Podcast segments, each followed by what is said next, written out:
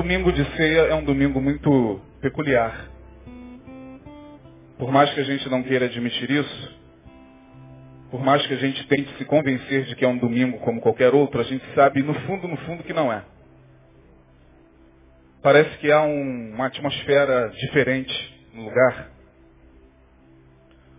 Parece que quando entramos aqui sabemos que é ceia, nosso coração fica um pouco mais contrito. Ficamos mais apequenados diante de Deus. Ficamos nos indagando se de fato somos dignos de participar ou não.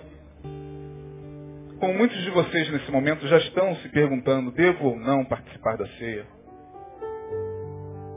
Será que sou digno de tocar no corpo e no sangue representados simbolicamente pelo pão e pelo vinho. Algumas pessoas não ceiam.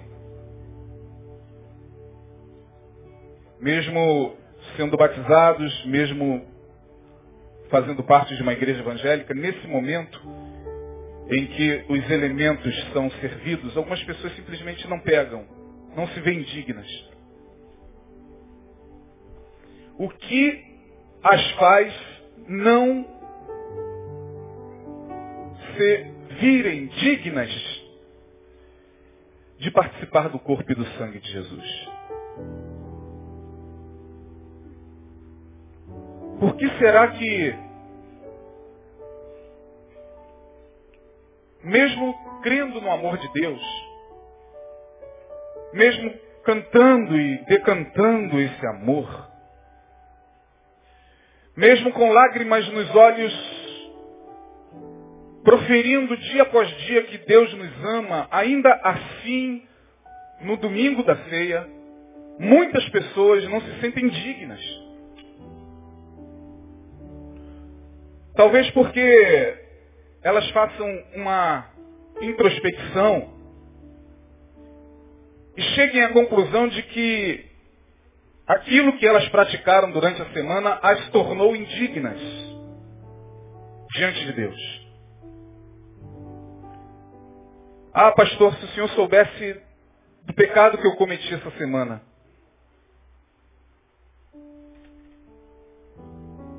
Se o senhor soubesse da transgressão que eu cometi diante do Senhor essa semana, talvez o Senhor concordaria com o fato de eu não participar da ceia.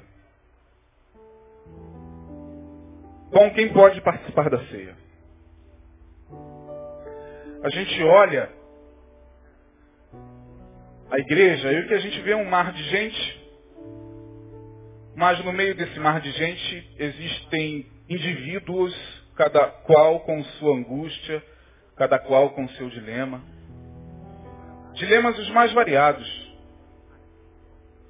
Dilemas e angústias que se caracterizam das formas mais plurais que nós podemos imaginar.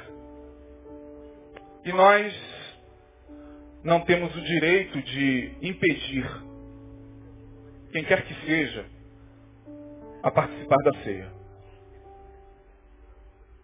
Quando a gente serve os elementos, é bom que fique claro que nós não estamos aqui na intenção de caçar, como algumas igrejas fazem, Algumas igrejas, e eu já participei de um culto no qual eu fui o pregador, era ceia. E eu fiquei muito espantado porque no momento da ceia foi perguntado quem havia cometido pecados graves naquela semana.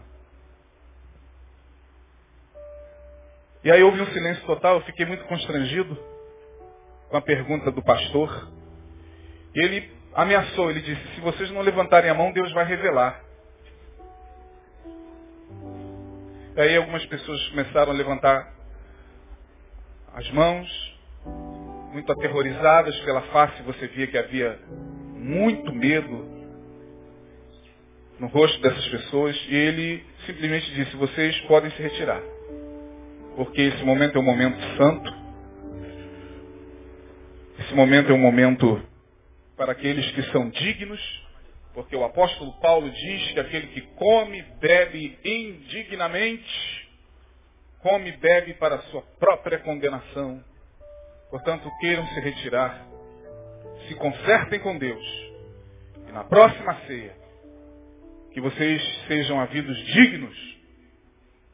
Eu fiquei tão constrangido, irmãos. Que a minha vontade, a minha vontade, isso faz alguns anos, faz bastante tempo. A minha vontade foi se levantar e não participar da ceia. Juntamente com os irmãos que se retiraram, porque eu olhei para aqueles irmãos e eu não fazia sequer ideia do que eles haviam cometido. Mas eu me vi muito mais indigno do que todos eles. Eu comecei a perguntar a mim mesmo diante daquela cena, quem disse que eu sou digno? Que me dignifica? Minha santidade? O que me dignifica? Minha moral? O que me significa? O fato de eu não ser um adúltero? O fato de eu não ser um ladrão?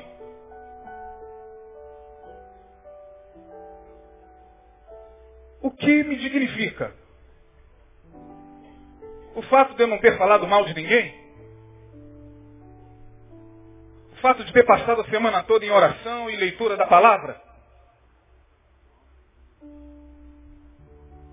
O fato de eu olhar para mim e ter a condição de entrar no templo, dobrar os joelhos e dizer, ó oh, Deus, graças te dou, porque eu jejuo duas vezes por semana, dou o dízimo de tudo que tenho e não sou como esse pecador.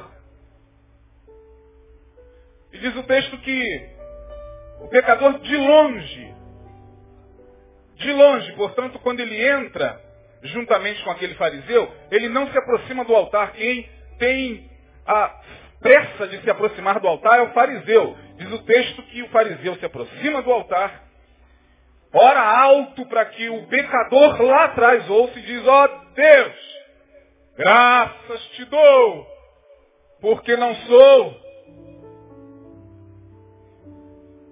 O senhor sabe do que eu estou falando, né?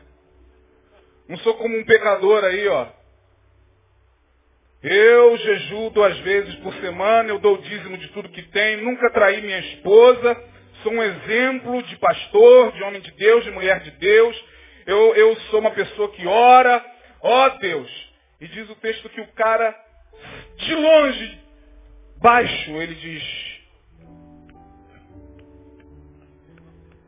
ele está certo. Aquele fariseu está certo, Senhor, acerca de mim. Eu sou pecador. Não há nada em mim do que eu possa me orgulhar diante da tua presença. Tem misericórdia de mim, é o que eu peço. Bom, se fosse nessa igreja onde eu estava, esse fariseu estava apto para tomar a ceia e o pecador não. E aí nesta parábola Jesus pergunta aos discípulos, quem saiu dali justificado? Os discípulos disseram, pecador. E Jesus falou, isso. Porque aquele que a si mesmo se exaltar, será humilhado. E aquele que a si mesmo se humilhar, será exaltado. Portanto, a pergunta que não quer calar nesta manhã é, quem aqui é digno? Quem de nós aqui à frente é digno para participar desse momento.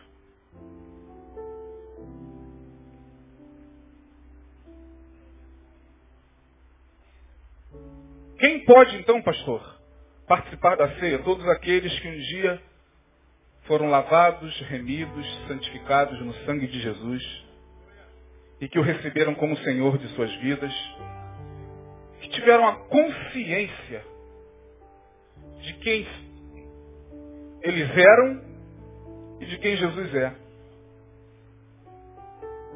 Esses podem participar da ceia. A gente só pede uma ressalva para aqueles que ainda não fizeram esse encontro com Jesus.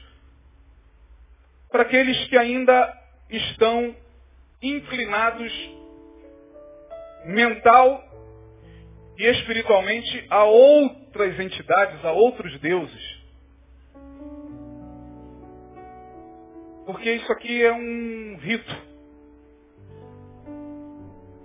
E todo rito tem uma linguagem.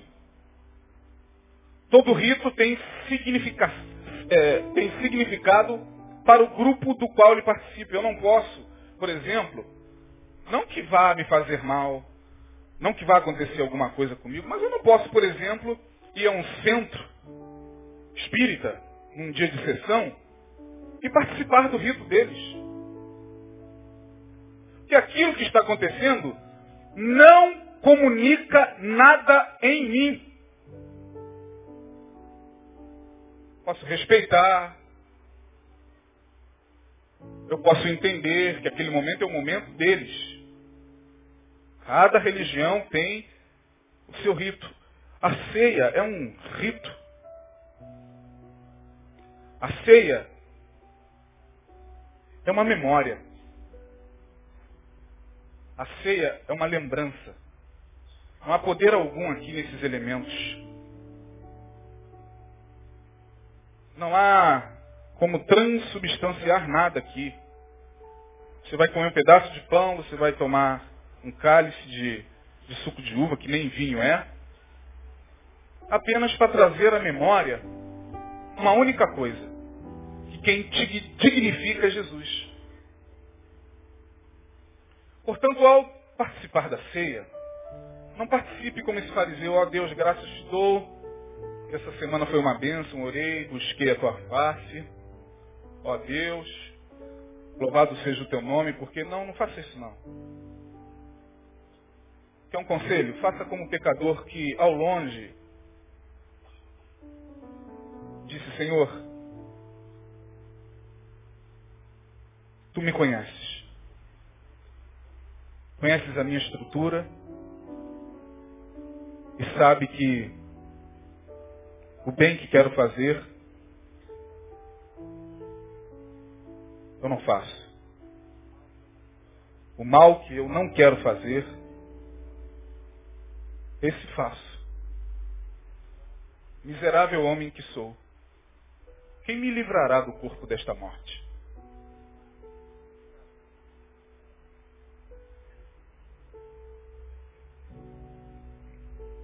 Isaías capítulo 53.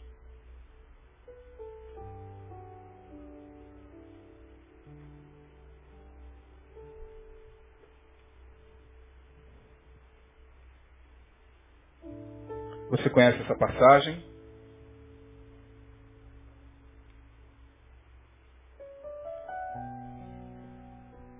É sem dúvida uma das passagens do livro do profeta Isaías mais conhecidas. Queria só compartilhar com vocês rapidamente algo que me chamou a atenção nesse texto. Eu já li duzentas vezes esse texto. Isaías 53.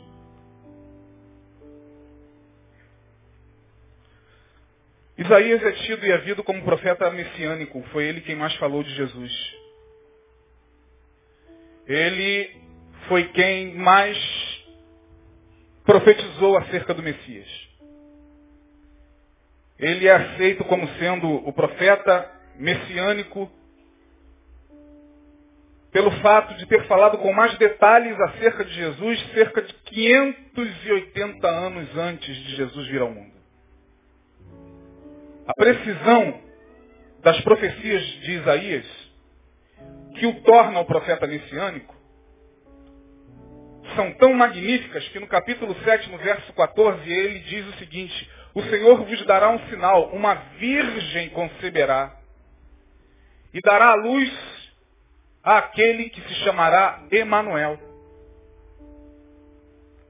Portanto, a precisão dos detalhes proféticos acerca de Jesus no livro do profeta Isaías não encontram ou não encontra eco em nenhum outro profeta. Alguns outros profetas também falaram sobre Jesus, mas Isaías é mais específico. As revelações que ele recebia acerca de Jesus eram mais específicas. no capítulo 53, ele fala sobre o sofrimento de Jesus. E ele diz o seguinte, quem deu crédito à nossa pregação?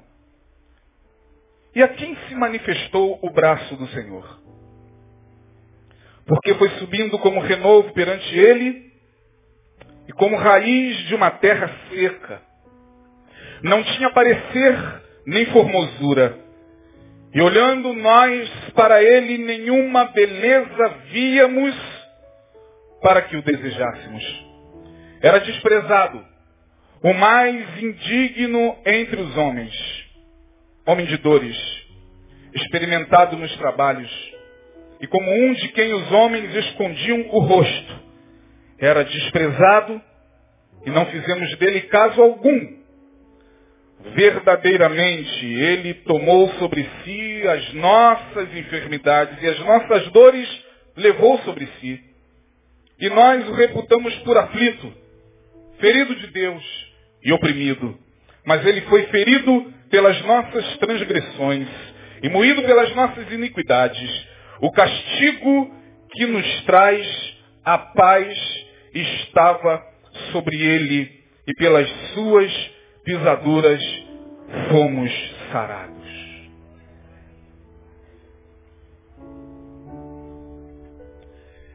Há dois momentos aqui nesse texto. Dois olhares. O primeiro é o olhar que nós temos acerca de Jesus. É o olhar que a humanidade tem acerca daquilo que ela está vendo na cruz. A análise nos versos 2 e 3 é uma análise que parte da humanidade para Jesus, uma análise e um olhar totalmente descompromissado. Eu olho para ele e não vejo nada senão a raiz de uma terra seca, eu olho para ele e não vejo nada além de um homem de dores, um homem experimentado nos trabalhos, um homem que não tem beleza alguma para que nós possamos desejá-lo. Alguém que não tem atração, atrativo algum. Pelo contrário, Há quem diga que Jesus era feio. Porque se eu olho para ele e nenhuma beleza eu vejo, mas o meu olhar é um olhar descompromissado, então essa análise eu faço dele. E digo, ele é feio. É uma linha de pensamento que algumas pessoas têm. E não está errado pensar assim. Mas quando a gente lê o verso de número 3, no finalzinho, e é exatamente aqui que o texto salta. O profeta vai dizer, ele era um de quem os homens escondiam o rosto. Nós não fizemos dele caso algum. Nós, quando passávamos por ele, não olhávamos para ele, escondíamos dele o rosto. Ele, que não tinha beleza alguma. Ele, que era um homem de dores, um homem que não nos atraía em nada. Uma raiz de terra seca, não tendo parecer nem formosura, eu escondo dele o meu rosto. E a pergunta que eu fiz a mim mesmo, lendo esse texto, é por que, que eu escondo da cruz o meu rosto? O que, que eu não quero ver?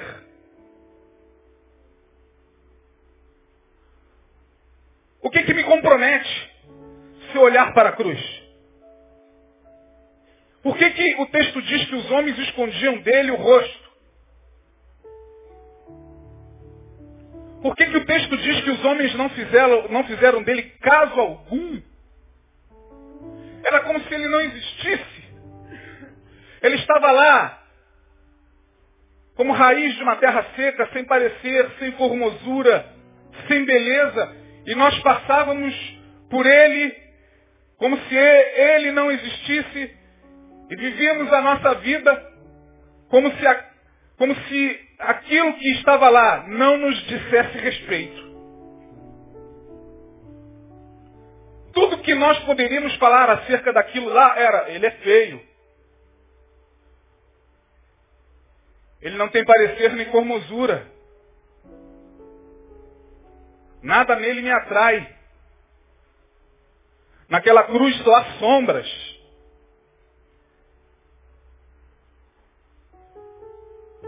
naquela cruz, só há indignidade, só há dores, só há enfermidades. Naquela cruz, não há nada que possa me fazer se alegrar. Por isso escondo dela o meu rosto. Eu não quero olhar para ela.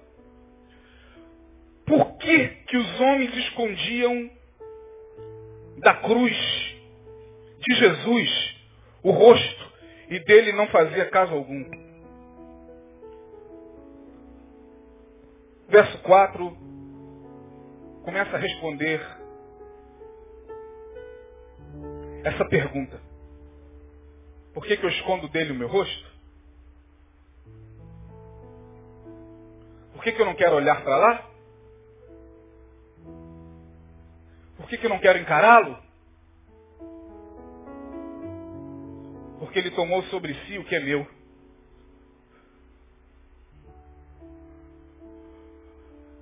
Esse é o segundo olhar.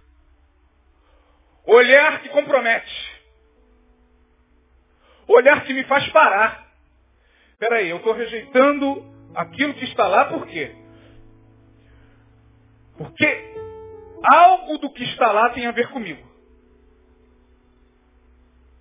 Quando a gente se incomoda muito com alguma coisa, quando a gente começa a combater aquilo, quando a gente começa, ou fugir daquilo, é porque aquilo tem alguma coisa que comunica dentro da gente. Quando a gente se incomoda muito com o defeito de alguém, é porque aquele defeito ou já faz parte de nós, ou faz parte de alguém da nossa família, e que vai reverberar lá no colega do trabalho. Eu odeio aquele cara. Porque a gente não consegue falar, eu te odeio por esse teu comportamento, meu filho, minha esposa, meu pai, minha mãe e meu irmão. Então a gente esconde o rosto dessa realidade que muitas vezes diz respeito a nós. E a gente quase sempre condena ou acusa ou diz ele é feio, não há nada nele que atraia, não há nada nele que possa justificar a nossa aproximação a ele. E era assim que a humanidade estava em relação a Jesus, até que a consciência, no verso de número 4, começa a desabrochar. Verdadeiramente, eu escondo dele o meu rosto, porque ele tomou sobre si o que é meu. Portanto, quando eu não quero olhar para lá, não é porque eu não quero vê-lo, é porque eu não quero me ver. Porque quem está lá sou eu. Portanto, feio não é ele, feio sou eu. Não Jesus. Aquela feiura de quem eu escondo o rosto é minha. Porque ele tomou sobre si o que é meu. E por isso eu temo me aproximar da cruz, porque a cruz me revela. Porque Jesus vai me revelar e vai dizer, olha, olhe para mim, eu estou no teu lugar para que você se enxergue. Eu estou no teu lugar para que você saiba que eu assumi a tua feiura. E eu só estou sendo visto dessa forma porque você está vendo a você mesmo com os teus próprios olhos. Verdadeiramente Ele tomou sobre si as nossas enfermidades e as nossas dores levou sobre si Sou eu quem está lá. Portanto, como nós não queremos enxergar o que há de pior em nós, a gente esconde o rosto. Como nós temos uma dificuldade muito grande de deixar a luz de Deus revelar o que há na nossa sombra. E todos nós temos uma sombra.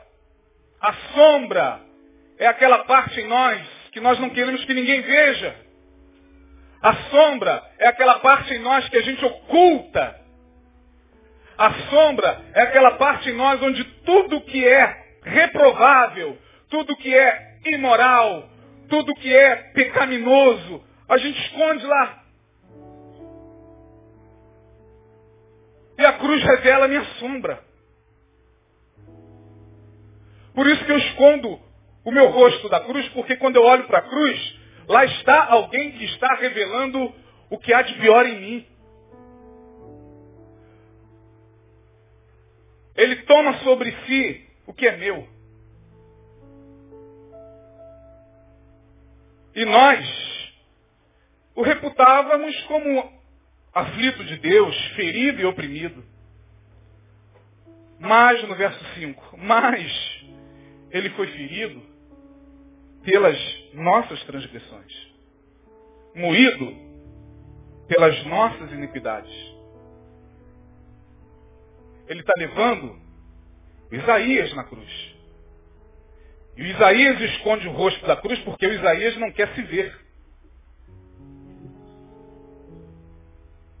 O Isaías esconde o seu rosto da cruz porque quando Isaías olha para a cruz, ele enxerga aquilo que ele sempre rejeitou nele. E Jesus toma sobre si a nossa feiura. Toma sobre si as nossas tortuosidades. Toma sobre si nossas negruras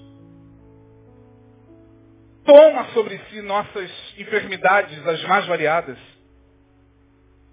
Vai para a cruz e diz, olhe para cá. Veja se você se vê aqui.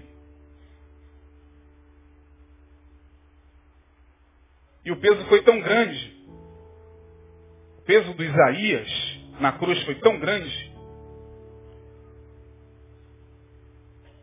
Que ele próprio clama dizendo, Pai, por que me desamparaste? Deus meu, Deus meu, por que me desamparaste? E a resposta de Deus para ele foi, meu filho, eu só estou te desamparando porque o Isaías está aí, representado nos seus pecados.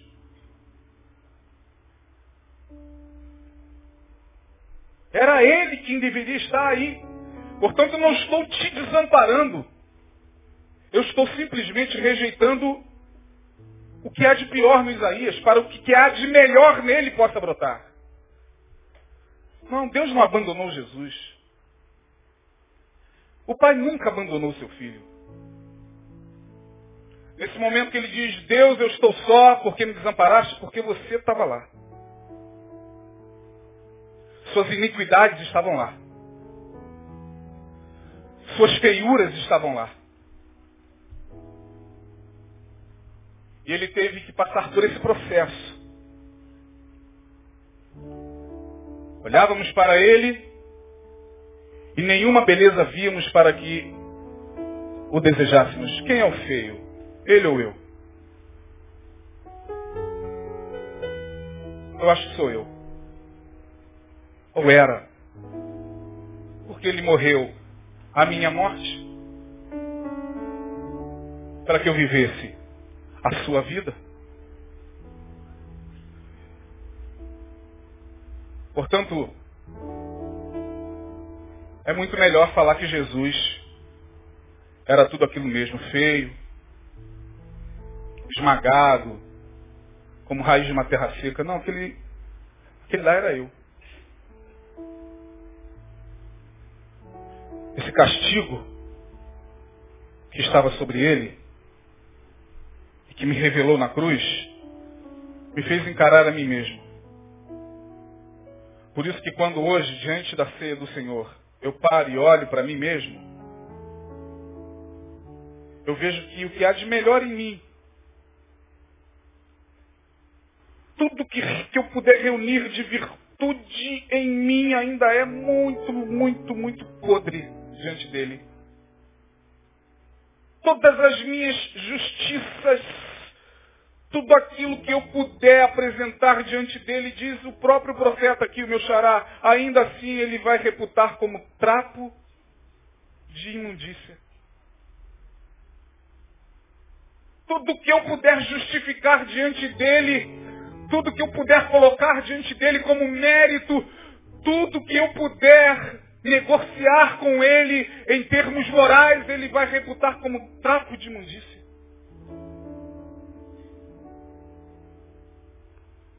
Porque quando ele olha para mim hoje,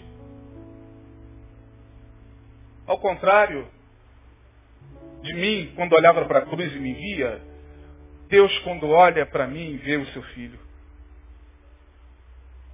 Por que, que ele nos ama? Porque o seu filho está em nós.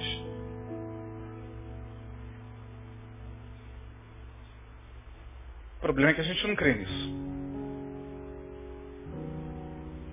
Porque quando a gente peca, quando a gente vacila, quando a gente erra,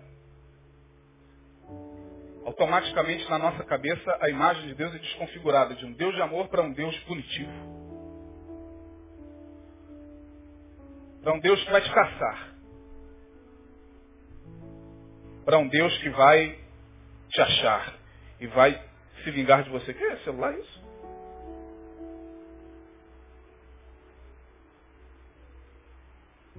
Mas a gente não consegue crer nesse amor. A gente não consegue nem quando nós estamos nos sentindo mais indignos, a gente não consegue entender que o amor dele tem a ver com a cruz. Como Martinho Lutero disse, não há nada em mim que possa justificar a minha redenção. Até o ato de querer Jesus até o ato de querer aceitar a Jesus foi o próprio Jesus que colocou no meu coração. Diz Martinho Lutero. Até o ato de dizer eu quero Jesus foi o Espírito Santo quem gerou em mim. Porque eu estava irreversivelmente condenado.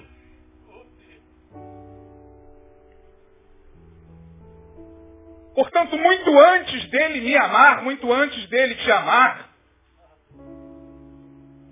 ou muito antes de você o amá-lo, melhor dizendo, ele te amou primeiro. Muito antes de você dar o primeiro passo, ele já tinha dado o passo inicial. Não foi você que foi a ele, foi ele que veio a você.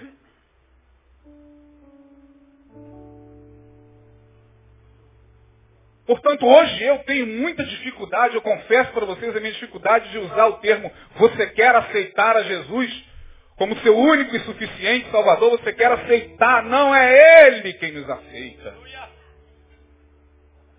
Você quer reconhecer que Jesus já te aceitou? Você crê que Ele já te aceitou? Então vem à frente, apenas reconhecendo isso.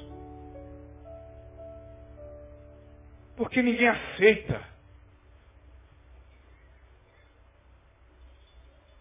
É Ele que nos aceita. Muito difícil a gente entender isso. Portanto, nessa manhã de ceia, ao olhar para a cruz, entenda que aquele que estava lá, sem parecer, sem formosura, sem nenhuma beleza, era você. Porque ele levou sobre si o que era seu. Ele revelou você a você mesmo. É por isso que os homens fogem do Evangelho, fogem da cruz. Eles fogem da cruz porque eles têm medo de se encarar. Eles fogem de Jesus porque Jesus os revela a si mesmos. Eles fogem de Jesus porque eles não querem se enxergar. Eles fogem de Jesus porque eles não querem ter um contato com a sua sombra. Porque é muito dolorido a gente mergulhar na sombra. A gente gosta da luz de um outro lado da nossa personalidade, que é aplaudido. Onde todo mundo diz, oh, que coisa linda. Oh, como esse homem é moralmente correto. Oh, como essa mulher é moralmente correta. Oh, como esse homem é... Oh, esse lado é prazeroso. A sombra a gente esconde. Mas quando a gente vai até a cruz, a sombra vai ganhando luz. Quando Paulo foi se aproximando da cruz, a sombra dele vai sendo permeada pela luz e ele chega a essa conclusão. Senhor, tem misericórdia de mim, porque se é isso que de fato eu sou, quem me livrará disso? Quando Isaías se aproxima dele e tem a experiência com ele, no capítulo 6, a única coisa que Isaías diz é ai de mim. Ai de mim, porque vou perecendo, tive um contato com a minha sombra. E a minha sombra me revela que eu sou um homem pecador. E habito no meio de um povo de impuros lábios e os meus olhos viram Rei, o Senhor dos Exércitos. Quando a gente tem uma experiência com Deus, o que sobra é ai de nós. Por isso que Jesus veio apaziguar esse conflito. Por isso que ele é o sumo sacerdote eterno entre Deus e os homens. Porque agora, para que Deus venha ao meu encontro, para me punir pelos meus pecados, ele tem que passar pelo Filho. E quando Deus vai até a mim, vai até você, ele olha para o Filho e diz, não. O que meu filho fez por ele é eterno. Portanto, nesta manhã, eu queria convidar você a se enxergar na cruz. O que, que você vê? Ah, pastor, eu vejo um homem de Deus, eu vejo um pastor maravilhoso, eu vejo um ministro.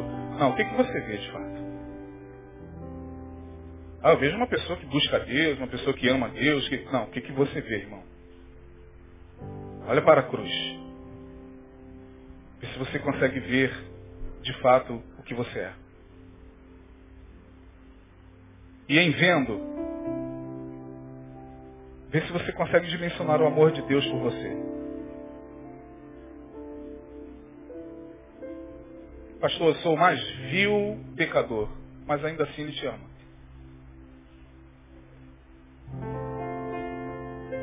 Pastor, não estou apto a participar da ceia. Tudo bem, você pode até não participar, mas ainda assim Ele te ama. Pastor, o que eu fiz essa semana foi, foi muito vergonhoso.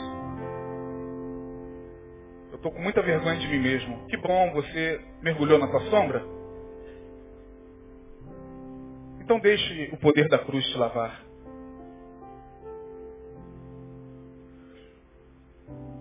Pastor, quando eu olho para mim, eu só vejo tortuosidade. Que bom. Pelo menos você se enxerga. Queria desafiar você a se ver na cruz.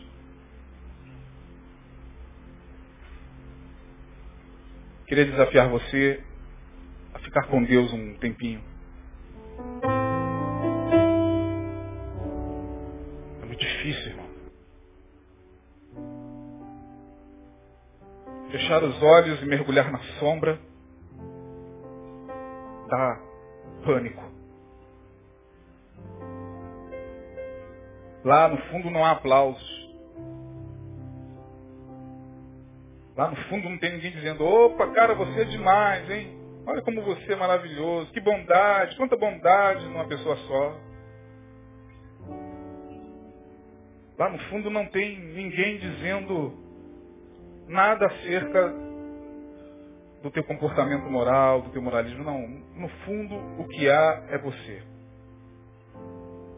O que há é a verdade de que todos pecaram e destituídos estão da glória de Deus.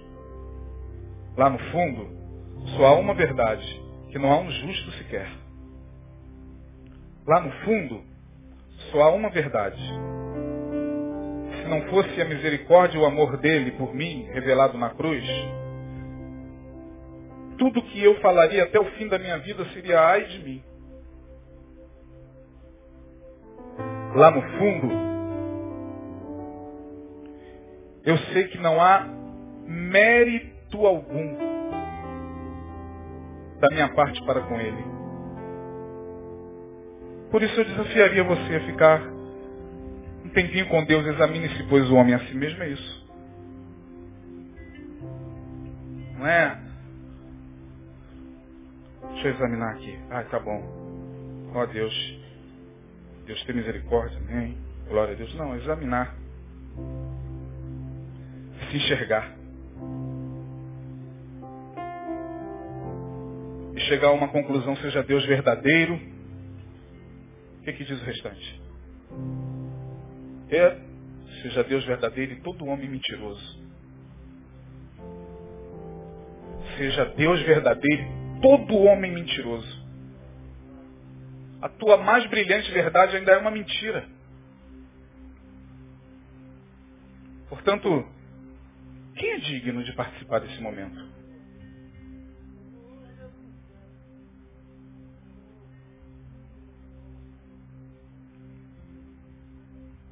Mas ele nos dignificou.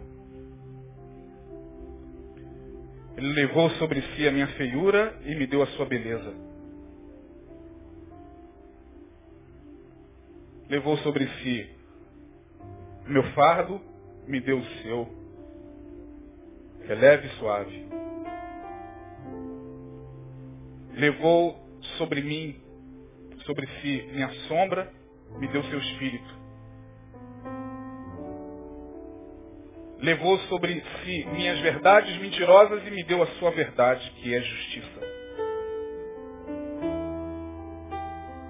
Ele levou na cruz o que havia de pior em mim, para me dar pela cruz o que há de melhor dele.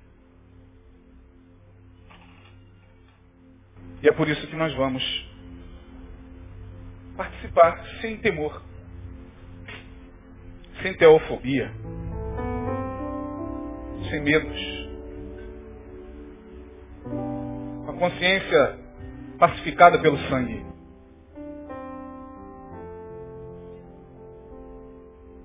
A consciência de que todos nós aqui a não ser que você se sinta aquele fariseu que se aproximou do altar e disse, ó oh, Deus, graças te dou por isso, graças te dou por aquilo. Mas se você se vê como aquele que ficou lá na porta dizendo, Deus, tem misericórdia da minha vida, porque sou pecador. Se você se vê na condição de Zaqueu, um homem rico, mas que se enxergava que é interessante que está no mesmo capítulo, no, é no capítulo posterior ao encontro de Jesus com o jovem rico. Mestre, o que eu faço para herdar a vida eterna? Cheio de justiça própria. Jesus falou, você já sabe, você já está tão cheio de justiça.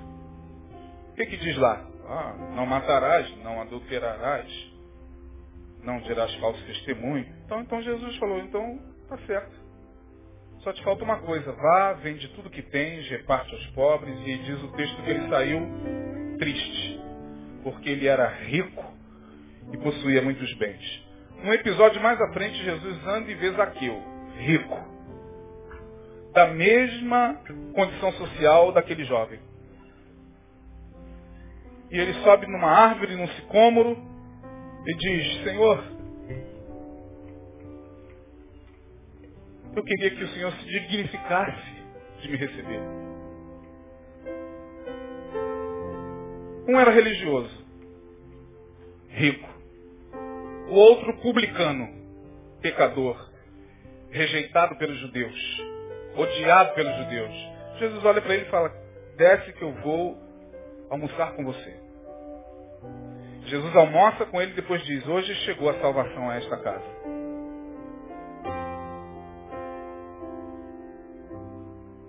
Porque a cruz me faz tomar cuidado com quem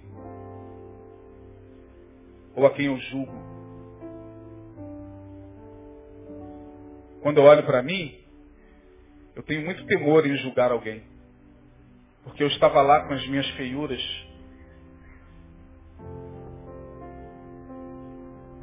Com as minhas crises. Eu queria que você ceiasse olhando para si. Esquece até que você está em coletividade. É você e Deus. Nós vamos servir os elementos agora e você pense. Olhe para a cruz, mesmo que seja simbolicamente aquela ali. Veja se você consegue se enxergar lá. Veja se você consegue se ver na cruz.